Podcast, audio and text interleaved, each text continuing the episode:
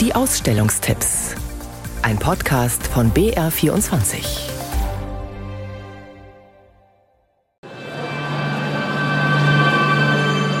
Die Außenfassade der Pinakothek ist zur Leinwand geworden, zur animierten Leinwand. Bunte, abstrakte Formen bewegen sich über die Wand gleich neben dem Haupteingang des Museums.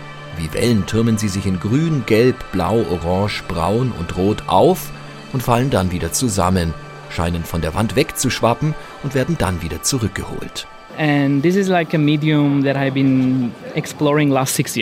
Ich experimentiere mit diesem Medium schon seit sechs Jahren, sagt der Künstler Refik Anadol über seine Werkreihe mit dem Namen Machine Hallucination.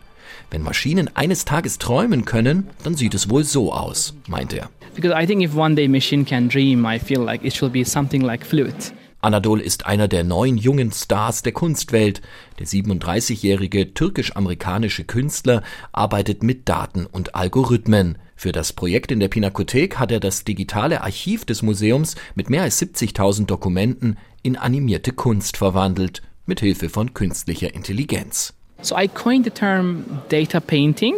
Ich nenne das Malerei mit Daten. Dabei geht es nicht darum, die Realität nachzuahmen, sondern neue Wege des Sehens zu kreieren. Deswegen sind die Werke absichtlich abstrakt gehalten. So intentionally abstracted.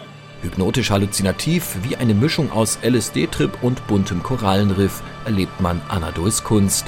Sie zieht Hunderttausende Menschen nicht nur in den sozialen Netzwerken, sondern auch in der Realität an. Fast immer zeigt er seine Kunst im öffentlichen Raum, ein Media- und Street Artist. Die Pinakothek ist das erste europäische Museum, das ein Werk von Anadol erwirbt. Die ganze Stadt kann es jetzt jeden Abend bestaunen. Refik Anadol noch bis zum 27. November an der Fassade der Pinakothek der Moderne. Bei Tag und Nacht lassen sich auf Bayerns Feldern Vogelscheuchen bestaunen. Nicht nur hier. Die Vogelscheuche, ja tatsächlich, sie ist ein weltweites Phänomen. Das zeigen die Fotos von Hans Silvester.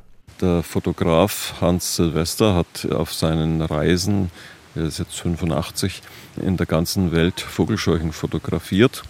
Eigentlich ein Nebeneffekt. Äh, er hat für die Zeitschrift Geo gearbeitet und Reportagen vor allen Dingen zu Mensch und Natur, zu Umwelt gemacht. Und die Vogelscheuche hat ihn anscheinend schon immer interessiert. Man muss wirklich sagen, wenn man seine Fotos anschaut, die sind sehr poetisch, fantasiereich. Und auf der ganzen Welt entstanden, zum Beispiel auch in Asien, erklärt Museumsleiter Bertram Popp. Sehr schöne japanische ist äh, mit einem strohgeflochtenen Poncho gekleidet. Ob in Afrika, Frankreich, den USA oder Spanien, jede Vogelscheuche hat ihren ganz eigenen Charakter. Und doch erfüllen sie natürlich alle den gleichen Zweck und sehen sich ähnlich. In Kleinlosnitz stehen die Fotos der Vogelscheuchen dann auch folgerichtig draußen in der Natur, im Gemüsegarten, neben der Scheune oder dem Windrad des Freilichtmuseums. Wir haben im ganzen Gelände äh, Fotos aufgebaut und haben sehr gut darauf geachtet, dass sie äh, in einem auch grafisch und vom Bildinhalt her gesehen in einem guten Kontext stehen.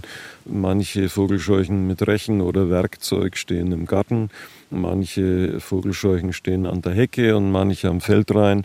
Ich denke, die haben bei uns alle ihren guten Platz. Vogelscheuchen, eine vergängliche Kunst. Die Fotografien von Hans Silvester sind noch bis Mitte November im Oberfränkischen Bauernhofmuseum Kleinlosnitz zu sehen.